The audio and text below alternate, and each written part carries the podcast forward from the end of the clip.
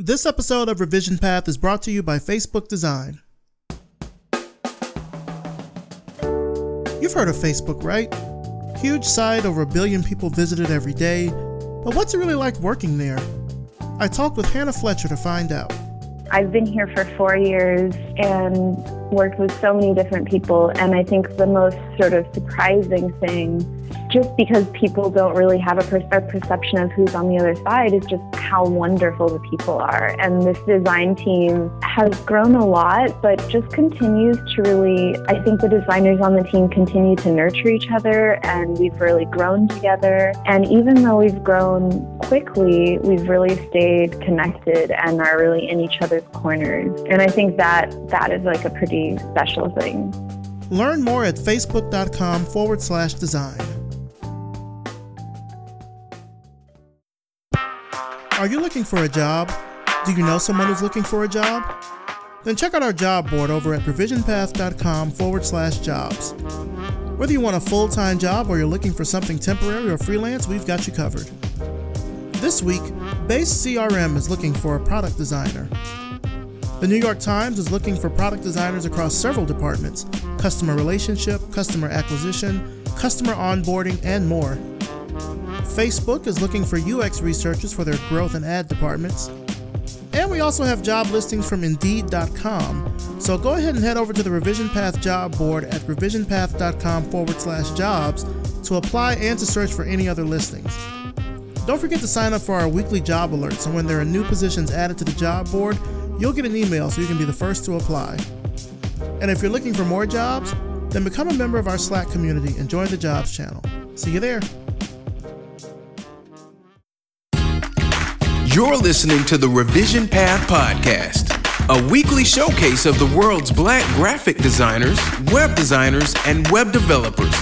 Through in depth interviews, you'll learn about their work, their goals, and what inspires them as creative individuals. Here's your host, Maurice Cherry. Welcome to the Revision Path Podcast. My name is Maurice Cherry, and before we get into this week's interview, let's talk about our sponsors, MailChimp and Hover. MailChimp is a company with 500 employees here in Atlanta, and their core values are humility, creativity, and independence. They've bootstrapped their business from day one 15 years ago. Join more than 10 million businesses around the world who use MailChimp for marketing automation and email newsletters. Sign up for a free account today at MailChimp.com. When you have a great idea, you want to secure a great domain name for it. That's where Hover comes in. Hover makes it super easy for you to find the domain name that you're looking for and get it up and running with no hassle and no heavy handed upselling. So go ahead and grab yourself a domain today and use our promo code RevisionPath, and you'll save 10% off your purchase. I've got two announcements this week. So, first up, we're having our AMA chat for June with special guest Kristy Tillman. That's going to take place this week on June 29th at 8 p.m. Eastern in our Slack community. You might remember Kristy from episode 70. Uh, she's the design director at Society of Grownups, and she's the founder of Tomorrow Looks Bright, which is a really great weekly newsletter that spotlights creative works from black women. We'll have an opportunity to ask Kristy any questions about her work during our AMA chat, and again, that's going to take place this week on June 29th at 8 p.m. Eastern in our Slack community. If you're not a part of our Slack community, then make sure you sign up for an invite at revisionpath.com forward slash Slack. Second announcement we now have a store. That's right. Our new store is powered by Spreadshirt, and you can buy Revision Path branded t shirts, men's and women's, short sleeve and long sleeve, mugs, and buttons. Just go to revisionpath.com forward slash store and start shopping. I'm really, really excited about this. I've always wanted a way for y'all to have merch for the show for a good while, and so this is a really big thing. As you know, we've always tried to do T-shirts in some kind of way, whether it was through Teespring or through some other company. But now you can order them direct to print from Spreadshirt. Um, I'm really, really excited about that. All proceeds are going to go directly, of course, into keeping the show going and to paying our writers. So make sure you grab something today. Speaking of fundraising, here's our Patreon fundraising campaign update. So we're still holding strong at 35 patrons for a new total of $261 a month. Again, a huge thanks for everyone that supports the show. I really, really appreciate it. Cannot stress that enough. We're just a few episodes away from our 150th episode of Revision Path. It's going to take place at the end of July. I can't believe we're already at 150 episodes. I just updated the goals and perks over on our Patreon page, too. So if you enjoy the show, if you enjoy the guests, if you've gotten any value from listening to the show, please consider becoming a patron. Please, please do. You'll get access to some really good perks like early access to future episodes. You'll get some free revision path goodies like stickers and notebooks. Um, head over to patreon.com forward slash revision path and make that happen. Pledge level start at just $1 a month. It's a really great and affordable way to support the show on a regular basis. Now let's get on to this week's interview. I'm talking with educator, designer, and author Andrea Pippins. Let's start the show. All right, so tell us who you are and what you do. Okay, so my name is Andrea Pippins, and I am a lot of things for the sake of our our conversation. My background is in graphic design. I do design education. I'm also an author, artist, illustrator. So I, I wear a lot of hats. I'm trying to think where to start. I guess we'll start with the book. We'll start with uh, the current book that you have on now, which is I Love My Hair, which is really sort of taken off by storm. Talk to me about where the inspiration for that book come from. Like, what was your process? Sure. So it's funny because I feel like a lot of people think that it was like this grand idea from me, but um, actually, you know, it was. I'll give you the like the whole backstory. So I was invited to an event in New York last spring, almost a year ago, and I met a woman who was actually hosting this event. And she's an art director at Random House. And she was just randomly asking us, as we were drawing, sitting around a table, does anyone have any ideas for a children's book? And at that moment, I was like, oh my gosh, this is so awesome. But I, I couldn't really think of anything to share in that moment. And I, you know, just kind of put that in my, my mental Rolodex and about a few months later, I think it was like two months later, I sent her an email with some ideas, three of them being coloring books. And I didn't really have like a subject matter or anything in mind, but I just I knew I wanted to do a coloring book because I felt my illustration style really lent itself to that. So she responded saying, "Oh my gosh, these are great, but you know, don't get too excited. I'm going to share these with the editor and see what what she says." And then I get an email back from the editor saying, "You know, would you be interested in doing a coloring book about hair because your your work really kind of speaks to that theme and i was like oh my gosh that totally makes sense you know so it didn't really come from me it was the editor's idea to you know think about hair as this this theme for this coloring book so the next thing i know about two weeks later i was in new york brainstorming with the editor and the art director and then i had a, a book deal wow it sounds like it all happened really quickly. It did happen quickly. It was within less than a month. less than a month, and the adult coloring book craze was booming last mm-hmm. year. It kind of started in 2014, and then 2015 it just blew up.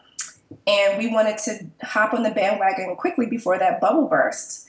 So we were trying to get this out, you know, quickly. So I literally had 60 days so wow. July and August to draw 84 pages in the book. So I was literally drawing every day for 60 days.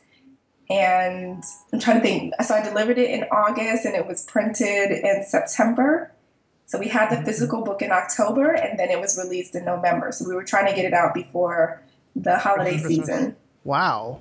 I mean, I guess when I think about when people talk about the process with books and how long it can take them to to put things together. I mean, 60 days doesn't sound like really any time at all. No. How did you pace yourself during that time? You know what? I really, when I look back on it, I'm like, I don't know how I did it because it's something I had never done before.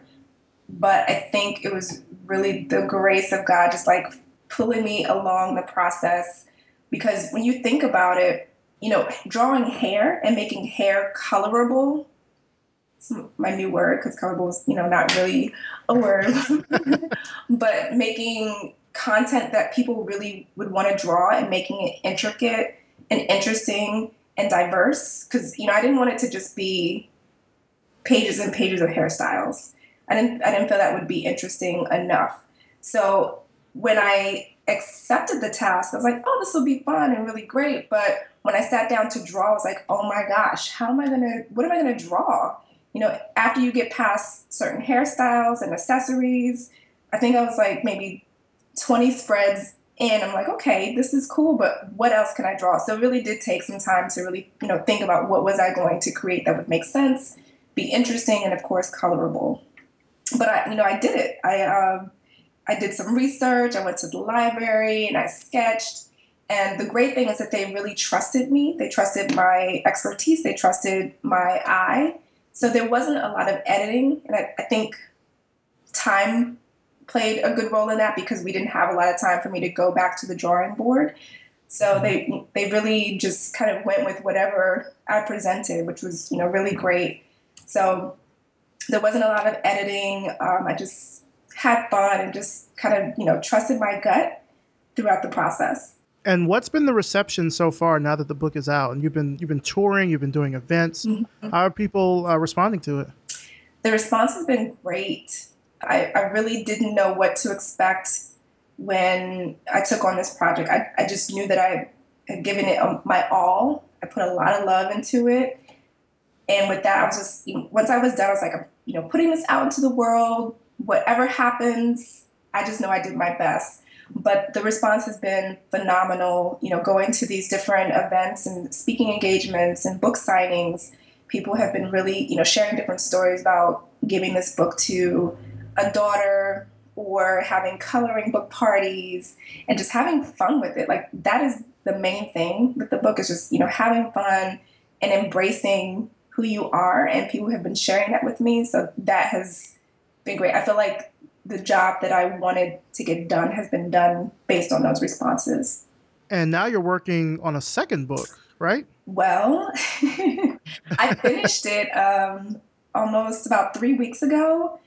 I just oh, congratulations. just delivered some like final changes in, in um, files yesterday, which is why I had to like send that email out a little bit before we talked yeah, so I, I just finished the second book, and it's a little different from I Love My Hair. It's an activity book called Becoming Me, and it's all about embracing creativity and using different exercises, activities, and prompts to encourage and inspire creativity. So it's about 176 pages, which is crazy wow. because I, I did that book in less time than I Love My Hair. So more pages, but less time.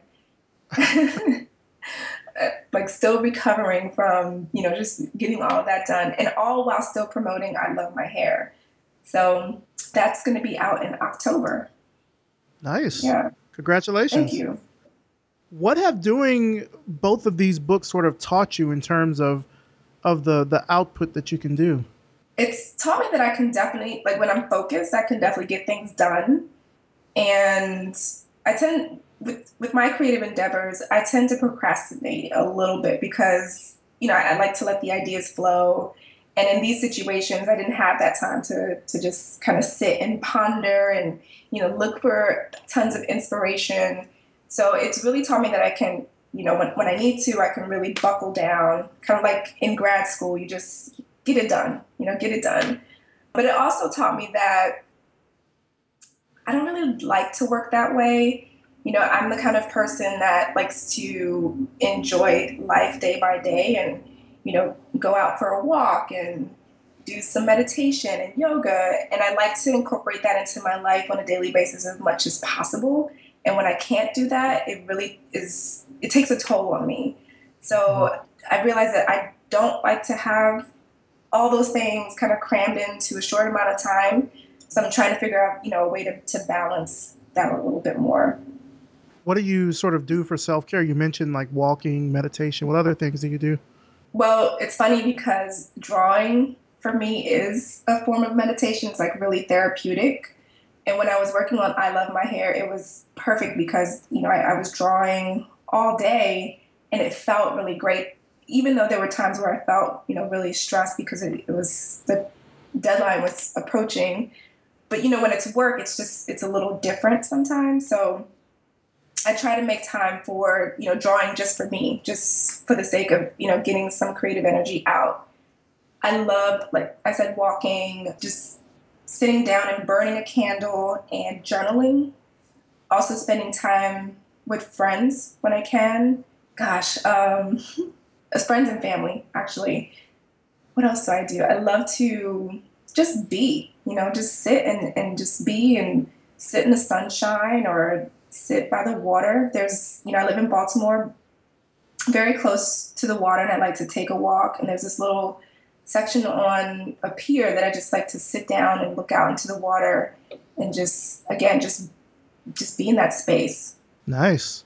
That's nice. I mean, I, am in Atlanta. I mean, we don't have water here really, unless I go to Lake Lanier. No, that's good. That's good that you kind of have those rituals that are part of your everyday work. Yeah. So it doesn't feel like eventually you get too burned out or too stressed out. It just sounds like during the book process that was such a lot to put into such a short amount of time. Yeah, yeah. And one more thing I, I would like to add to the whole self care thing is giving myself permission to say no. That is super important because in these situations, there are a lot of opportunities that come to me, and I'm always so grateful. And I'm like, oh my gosh, you know, this organization or this company or these folks are seeing my work and seeing all these things that I'm doing, and it's really exciting. But at the same time, I have to realize that I'm only one person and I can't be everywhere and do everything at the same time.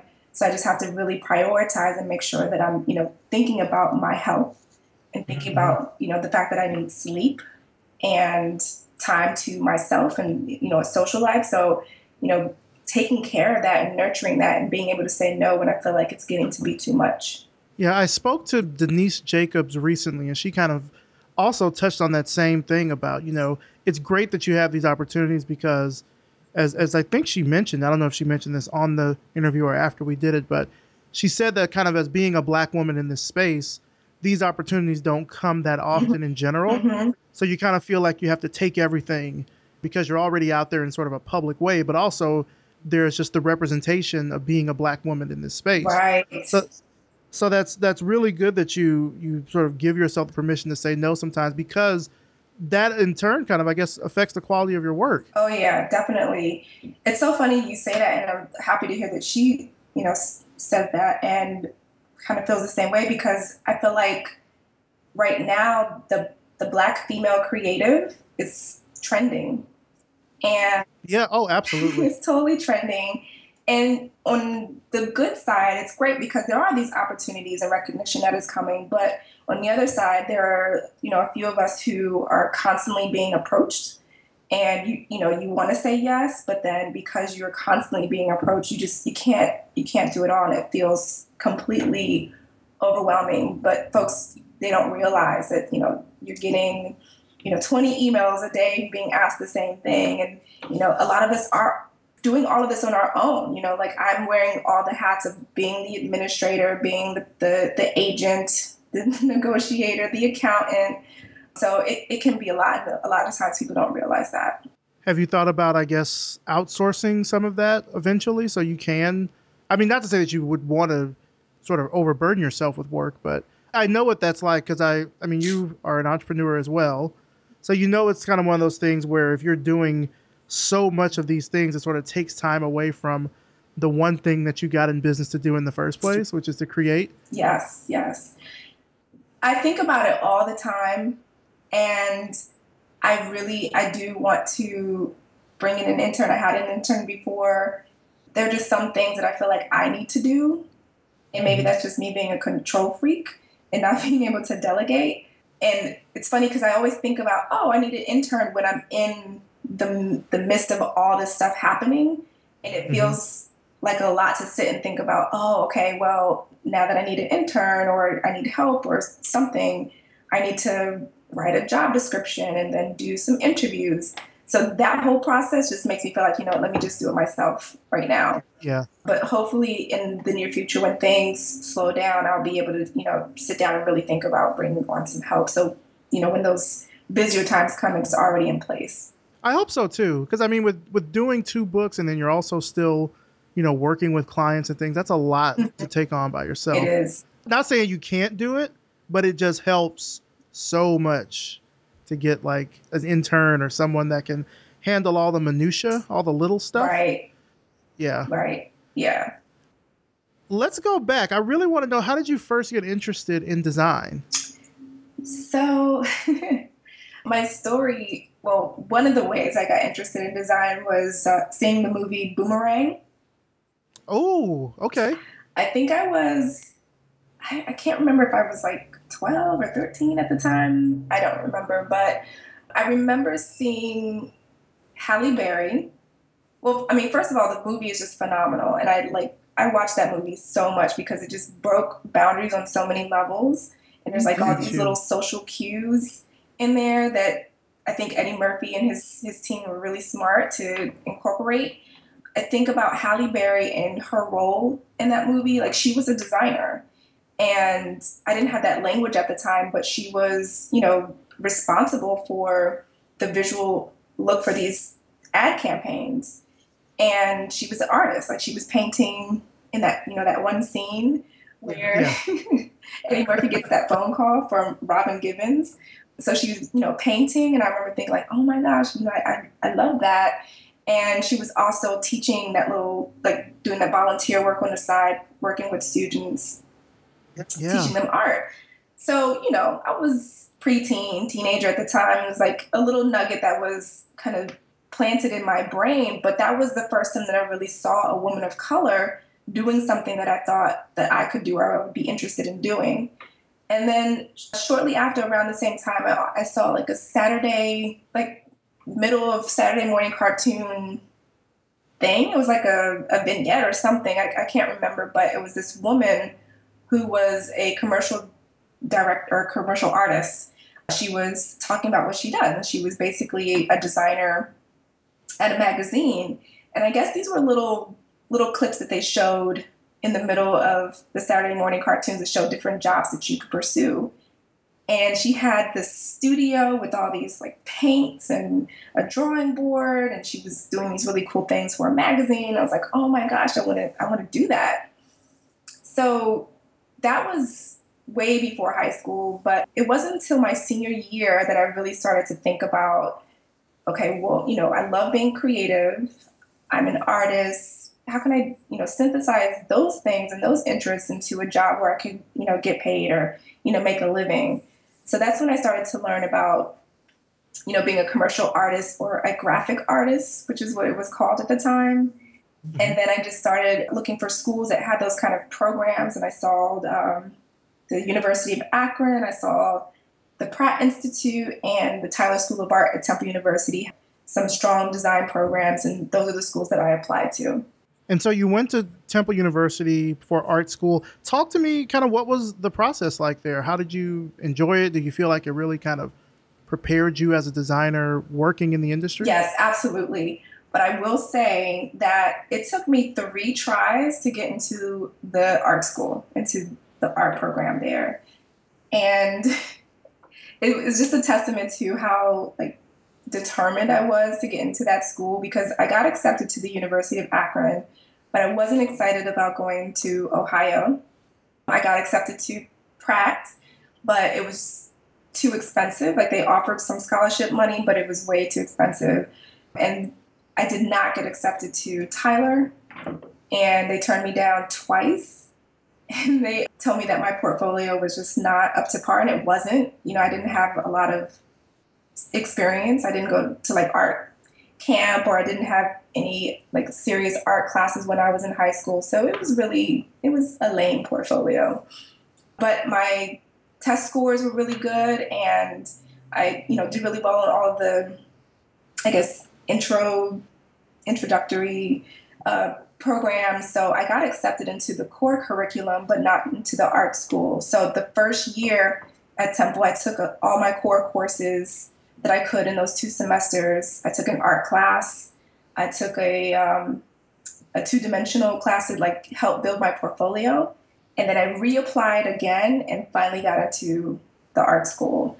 When I started doing like the foundation courses in sophomore year, it was it was hard for me because I didn't have any background but I, I learned a lot and I worked really, really hard. And then when I finally got into, so, you know, it was my sophomore year, but technically my first year in the art program. So when I got into my second year of the art program, that's when we started taking design courses to see if we had what it took to, you know, pursue design. And I struggled. I struggled so much because I just, I didn't get it, but I was really excited about it. I was truly enthusiastic about, you know, what I could do with this. And I think that the professors saw that, so they really encouraged me, and I was, you know, able to go forward in the program. So, you know, I learned a lot, and that community, it was, you know, tight knit and it was small, and it mm-hmm. really like nurtured me, and I felt like I, I was, you know, developing a confidence in myself as a designer artist. I applied to internships and I worked design internships every summer while I was in college. I was, you know, really, really determined. And when I graduated, I graduated with the top portfolio, which nice, nice. I did not expect by any means, considering where I started. Like leaps and bounds from what I was doing, you know, my freshman year. Well, I mean, that's a testament not just to your hard work, but also to just your innate like God given talent as a designer. Mm-hmm. Definitely, because when I look back and I was like, oh my gosh, it was there was so many times where I wasn't sure that I could do it. I even had a professor ask me if I really thought that I could, you know, do this. Mm-hmm. She wasn't really sure I had what it took to be a designer, but I was again just really, really determined. So push forward. You talked about that that sense of community. Do you feel like you got that support from, I guess, fellow students or from the faculty while you were going through art school? Definitely. Definitely the faculty. You know, they were tough. They were really tough. You know, it's funny when I think about the educators then versus now, like the stuff they used to do then, we can't really do now as educators. You know, you get, kind of get in trouble these days. What kind of stuff? Like, it was a drawing class, charcoal drawing. And I remember we would hang like we were required to hang our homework up around the classroom. So mm-hmm. by the time our professor got in there, everything had to be up. And we would stand in the middle, we like huddled in the middle, all the students, waiting for her to critique. And she would go around and just tear down the ones that she thought were weak or she didn't think she had the time to even critique because clearly we didn't have the time to put in the effort and work that she thought would be appropriate. Yikes. So, you know, you might have spent 10 minutes, an hour working on something, but if she didn't think that it looked like you put enough time, she tore it down. So that was hard to see, but I felt like, well, I didn't take it personally and I didn't think that it was a big deal. But I feel like if, as an educator now, with all of the way things have changed in terms of, you know, millennials and expectations from schools and, and teachers, I don't think that would fly today at all. I, I was about to ask, like, how do you think that has impacted you as a design educator? Because now you are, you're the teacher now. I mean, you've taught at Bowie State, American University. Mm-hmm. Taught for a long time at Stevenson University. Most recently, now you're at MICA. Mm-hmm. How has that helped you as a as an educator? You know, I try to be more empathetic because I get it, but at the same time, I'm demanding. I'm demanding, but with a purpose. Like I don't. What my demands are is for it's like to encourage a student to work hard and prepare them for you know future employment opportunities. So I never ask for anything that I think is unreasonable in terms of you know what I think that they can do. But at the same time, I understand the kind of pressure that they're under. So I, I try to never do anything just for the sake of doing it. You know, I, I know that sometimes professors try to build character. And you know that's fine too but that's just not my way of teaching. I think i really want the students to do their best. And when i see they have a lot of potential i try to, to push them as much as possible. Now one thing that i don't think is really talked about a lot in design education both from a student standpoint and from a, a faculty standpoint is kind of the diversity of both of those things. I mean i presented a, a presentation at south by southwest last year mm-hmm titled Where Are the Black Designers? And in that, I had a slide that sort of looked at the percentages. I think it was based on 2014 or 2015 data, but percentages of African American students at like some of the top design schools, SVA, Pratt, MICA, etc., and they're all in like single percentages. Mm-hmm. And I would imagine on the faculty side, it's probably kind of right around the same. I've had a few design educators on the show Silas Munro, D'Angela Duff, Tamika D. Williams, and they kind of have all sort of spoken about just there needs to be this bigger need for for people of color in the design education space. But sort of talk to me, what has your experience been like as an educator? I mean, because you've been at so many different schools. I mean, going from you know a school like Bowie State to working at MICA, mm-hmm. like what have those different experiences taught you? Well, first I'll say I I totally agree that there needs to be you know more people of color in these faculty positions, especially I mean, you know, in general, but especially in our institutions. But, you know, I don't think that we can ask of that if we don't have people of color pursuing those fields. You can't recruit what's not there, you know? So I think the bigger question is, you know, how do we encourage young people of color to pursue these roles? And we need to look at education and, you know, a lot of these students are coming from you know public schools or maybe even private schools that just don't have a focus or or trying to encourage students to you know be artists be designers be a photographer. And when they don't see that that's an opportunity they, they don't go into those roles or pursue those those uh, opportunities. So i think that's a bigger question. I'm trying to bring it back around to your specific question though. Can you say it again? Oh i, I sorry. No no no that's fine I was asking like how has your experience been working as a design educator like at each of these different schools? Oh yeah, it definitely varied because you know very different programs, very different student populations. I've always felt I guess welcomed in every scenario. But you know, Bowie State is HBCU, so pretty mm-hmm. much everyone there is a person of color but there are other institutions where I might have been the only person of color. And, you know, I'm I'm pretty much used to that, you know, from working in corporate, being in certain like conferences and situations. I'm, I'm pretty much used to it. It hasn't been a problem. I guess for me, I don't always want to be the, the go to person for diversity. Mm-hmm. You know, it's something that I am very interested in and I won't say passionate about because I, I think I do think that there is a problem where we don't have enough, of, you know, again, people of color in faculty positions, in design firms, in you know, corporate America, how or in-house studios. But I feel like lately diversity is a word. It's like a band-aid for bigger issues. And I don't think it's as simple as, oh, you know, let's hire another person of color or bring in a group of people so that we can have more diversity in, in these situations, I think the, there has to be bigger questions to be asked about, you know, what are the issues with race and, you know, why, why don't I already think about hiring somebody who is outside of, of my circle? I think that, that that's the beginning place for fixing this issue of, you know, the lack of diversity it's not as simple as just bringing in a person of color into, you know, there might be this one person of color in a sea of non people of color, but they you know, may not feel supported or understood or, you know, not feeling like they can, you know, speak their mind because they are that only person of color. So what is what's the support system for that person who's trying to navigate that world? So I think there, there are a lot of other questions that need to be asked.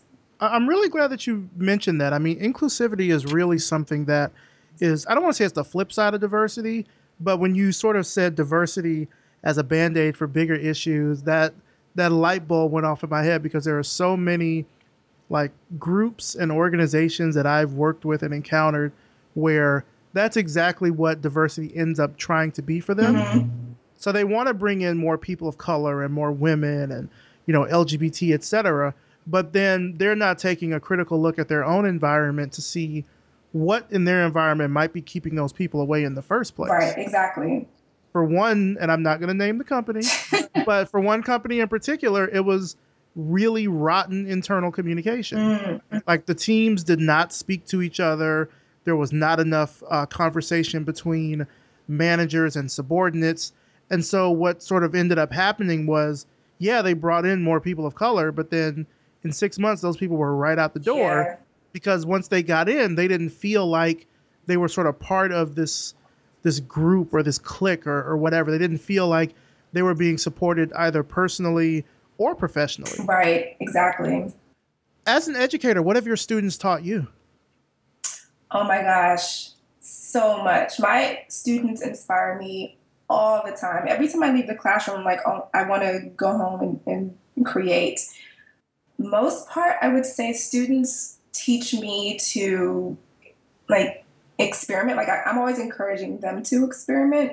But when I see the way that they are thinking and you know playing with tools and asking certain questions, they really push me to to do more. Especially, you know, I'll say most recently because I've you know been teaching at MICA most recently. You know, just the way they like challenge an idea or you know have a discussion about something that they saw it just makes me think of things in a different way. So I feel like they just offer a different perspective, and I love that. I love when students you know ask me questions or, or challenge me because you know I don't know everything. I come to the classroom with my own experiences. I come there, you know, I prepare my lecture and I have a perspective that I want to share, but when they, they challenge that or just have a different thought, it just it broadens the conversation. So I love that.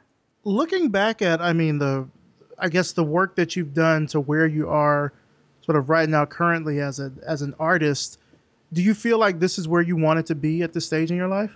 I have no idea. no, I like when I think back to I don't know when I was a teenager or in my twenties. I don't think I had a clue of where I was going to be. I don't know. I think I go with the flow. Of course, I try to take action or execute things, but when opportunities come, especially if they're like great opportunities and they challenge me or I'm really curious about it, I kind of just take advantage of them and they lead me in these really cool directions.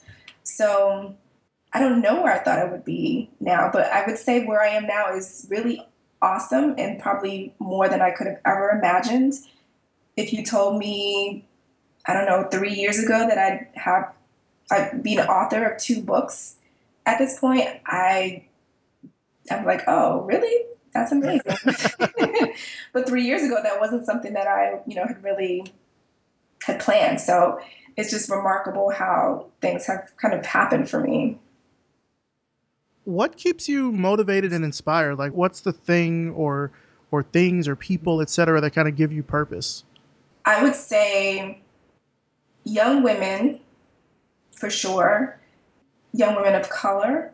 When I, you know, had done these these book signings and speaking engagements and getting to meet people in person, like people who might have followed the blog for years or people who are fans of I Love My Hair and meeting folks in person and hearing their story or hearing about their interest in art and design or you know how fly might have inspired them to pursue that career or just have an interest more in- interest in art like that inspires me.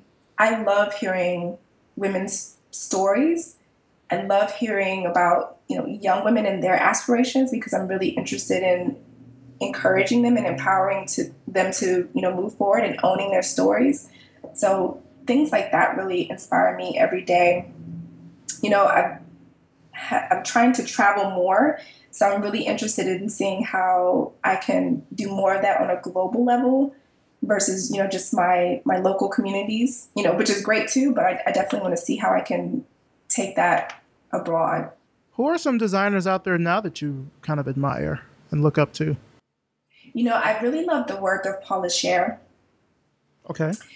You know, she does great design, but I'm really, really captivated by her her art, her paintings. Have you seen her like matte paintings? Oh yeah.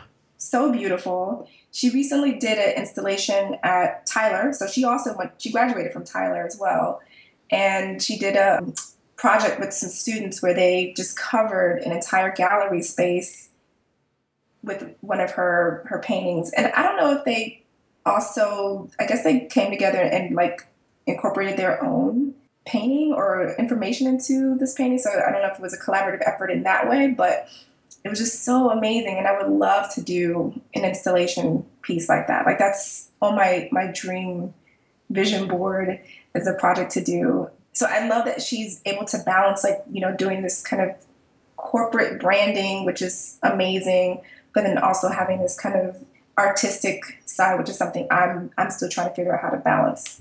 Craig Brim, who we've had on the show before, uh, and it's, it's sort of referencing what you just said.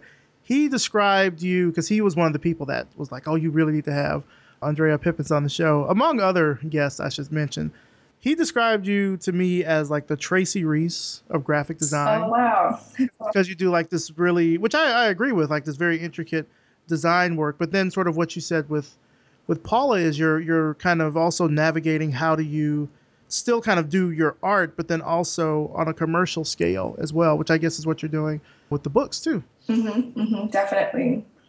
Shout out to Craig.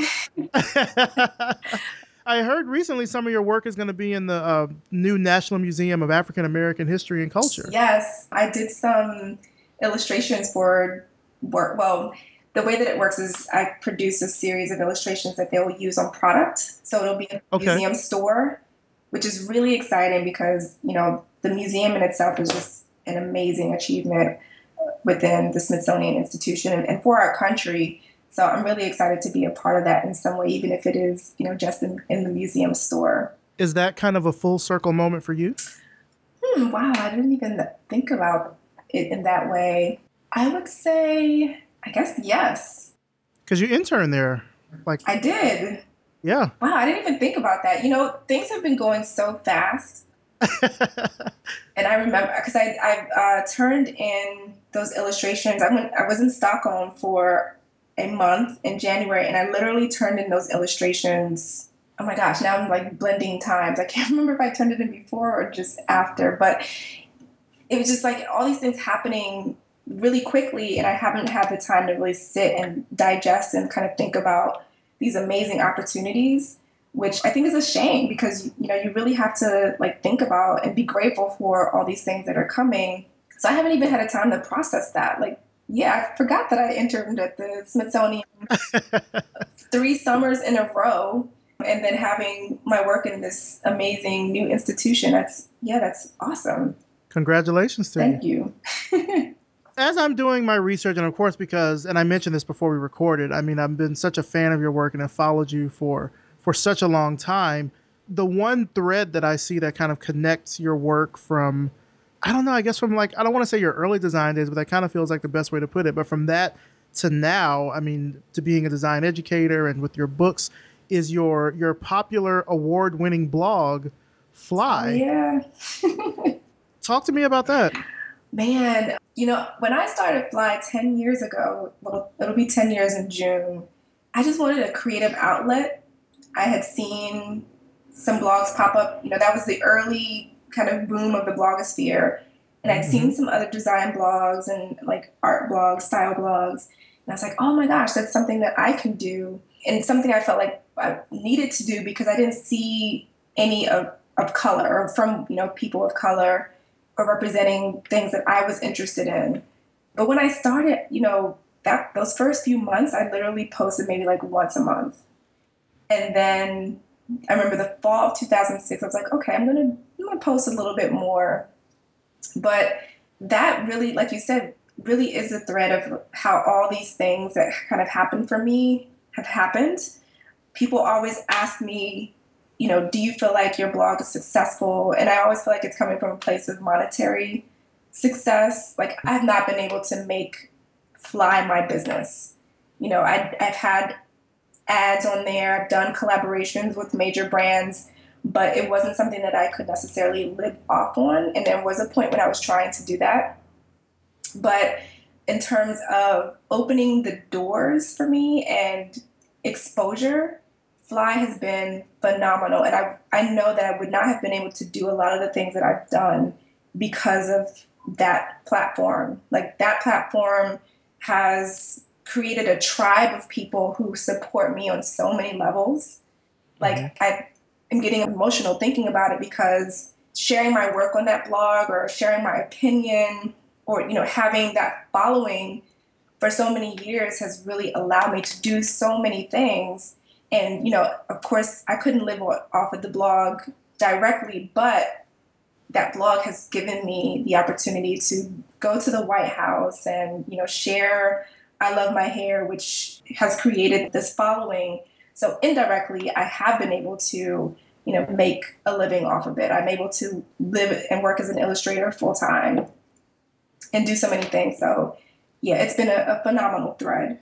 Yeah, I know those early days of blogging, and I think it's even that way now where people only look at blogging success as how much money is it getting me? Like, am I getting, you know, ad money or or sponsorship money? And I mean, even with with what I do with the podcast, people will wonder if it's successful because I'm getting, you know, big sponsors or something like that. Mm-hmm. And while that's good to sort of keep things going, the real, you know, success of it, and I think that's something that everyone has to determine for themselves is kind of what are the other opportunities that you're getting from it and like you said you've been able to to build this tribe which is is priceless. Of people that know your work that have seen your journey and that support you with what you do. You can't put a dollar amount on that. It's so true.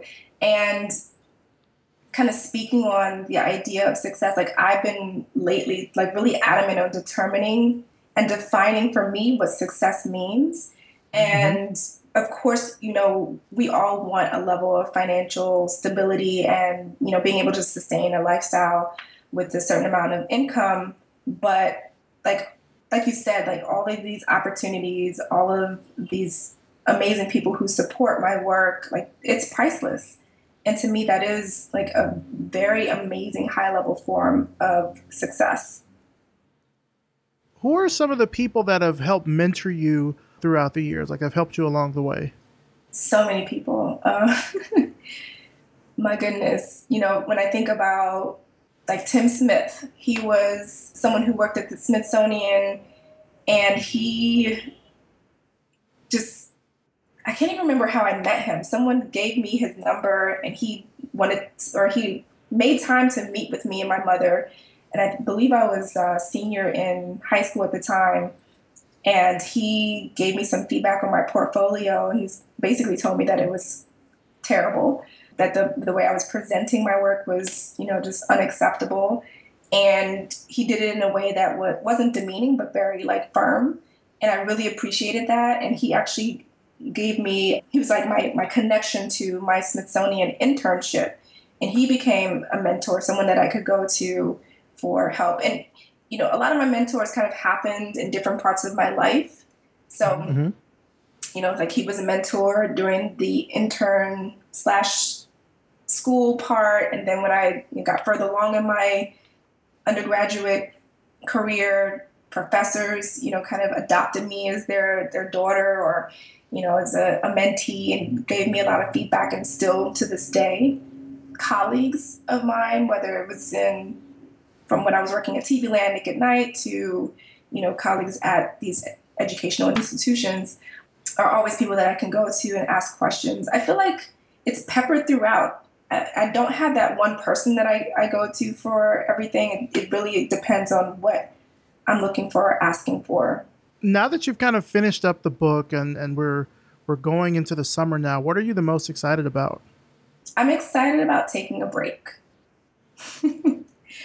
I'm excited about just just being for a little bit. I'm traveling to Stockholm again this summer and just being there and because it's in Europe and so close to some other European countries that I'd like to visit, just like going around and hanging out, just being inspired. Like I haven't had the time to just go to the library and sit for hours or just you know sit in my room and just draw or go through magazines I love magazines so much, and I have quite a few that I just haven't had the time to go through and, and read, you know, the articles or like cut out pages that I like.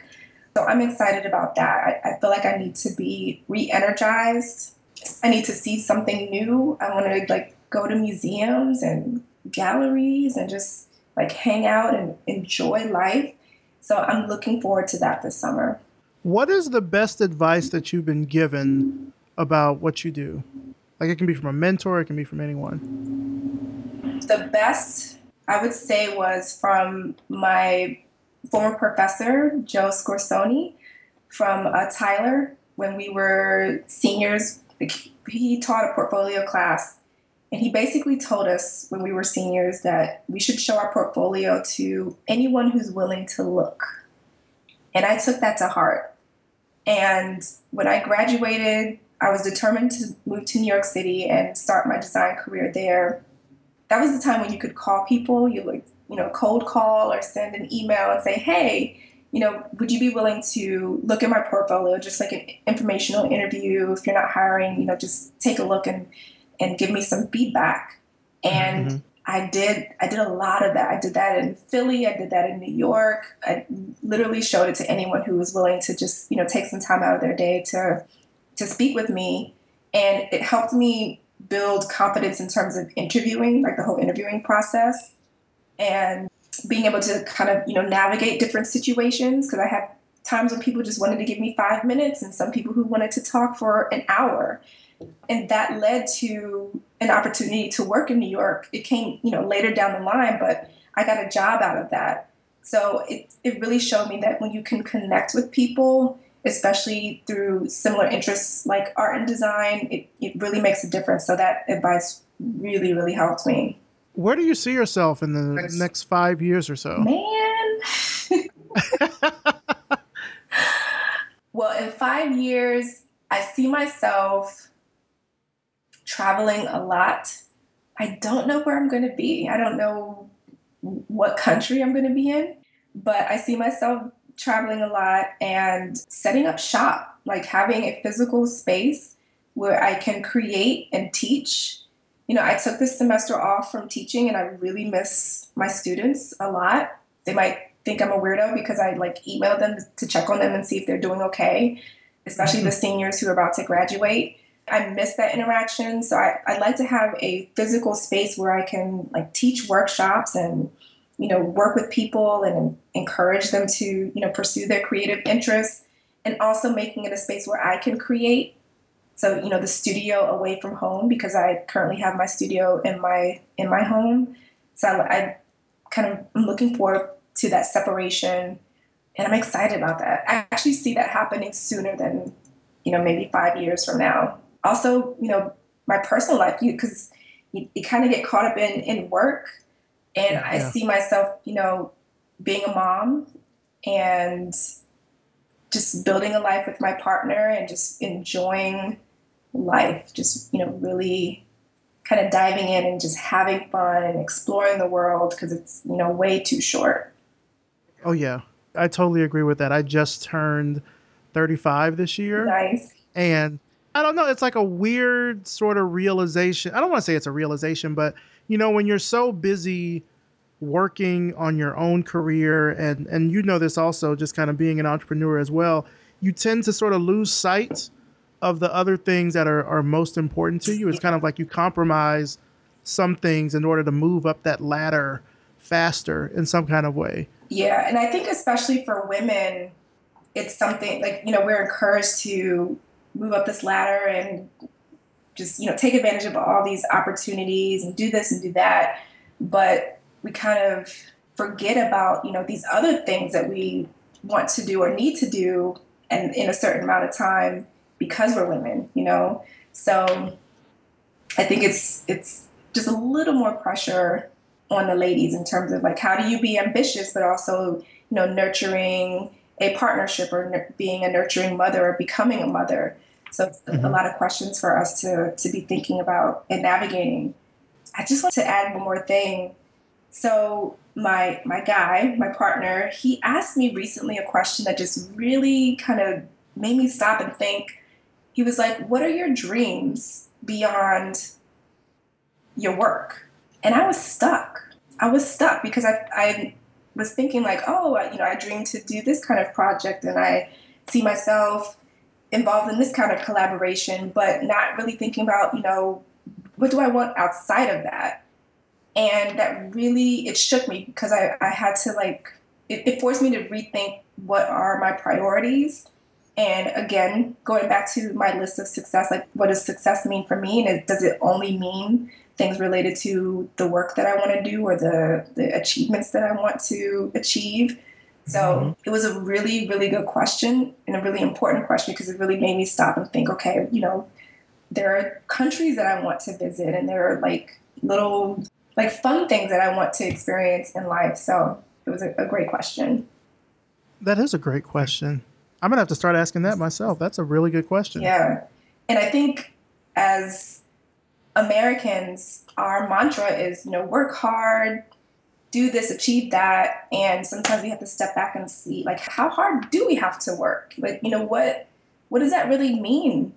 Does it mean work hard to the point where you, you don't enjoy your life and you're, you know, grinding so much that you're not getting enough sleep and you wake up and you're 70 years old and you've missed out on all these things and you know 70 is not old by any means but you have a you know whole lifetime that you can experience things do you have to wait until you're 70 to to start really living so I think, yeah, they're really important questions to ask right now, today, because again, it goes so fast.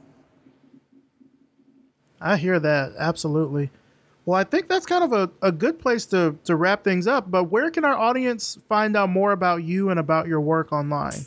So, my website, which is in the midst of being uh, redeveloped as we speak, so it, it'll change the web address won't change, but the look of it will change very soon. But um, it's AndreaPippins.com. So A N D R E A P I P P I N S. People always leave off that S. so AndreaPippins.com. And then on Twitter, it's at Andrea G. Pippins because Andrea Pippins was already taken. So uh, my middle initial is in there. And then on Instagram, I'm at Andrea Pippins. So I post there all of my little like findings, inspirational quotes, things that I'm into, and also process images of my current work. And then, of course, there's Fly, my blog. So, flygirlblog.com, which I won't say too much, but that's also going through a change. Okay. Awesome. Well, Andrea Pippins, for me, this has been such a great interview. As I've mentioned, you know, during the interview before, you're someone who whose work I have followed for such a long time and just really kind of hearing not only your process behind the work that you've done, behind the books that you've done, but also touching on your educational work and even, you know, also delving a little bit into you personally. I mean, this has been really just such a treat for me. I hope it's a treat for the people that are listening. I hope they really get a lot out of it and follow your work and buy your books and join the tribe and everything. Yes. So thank you so much for coming on the show. I really do appreciate it. Thank you. Thank you for having me. And thank you for this gift that you're putting out into the world. It's definitely needed. So thank you for all your hard work.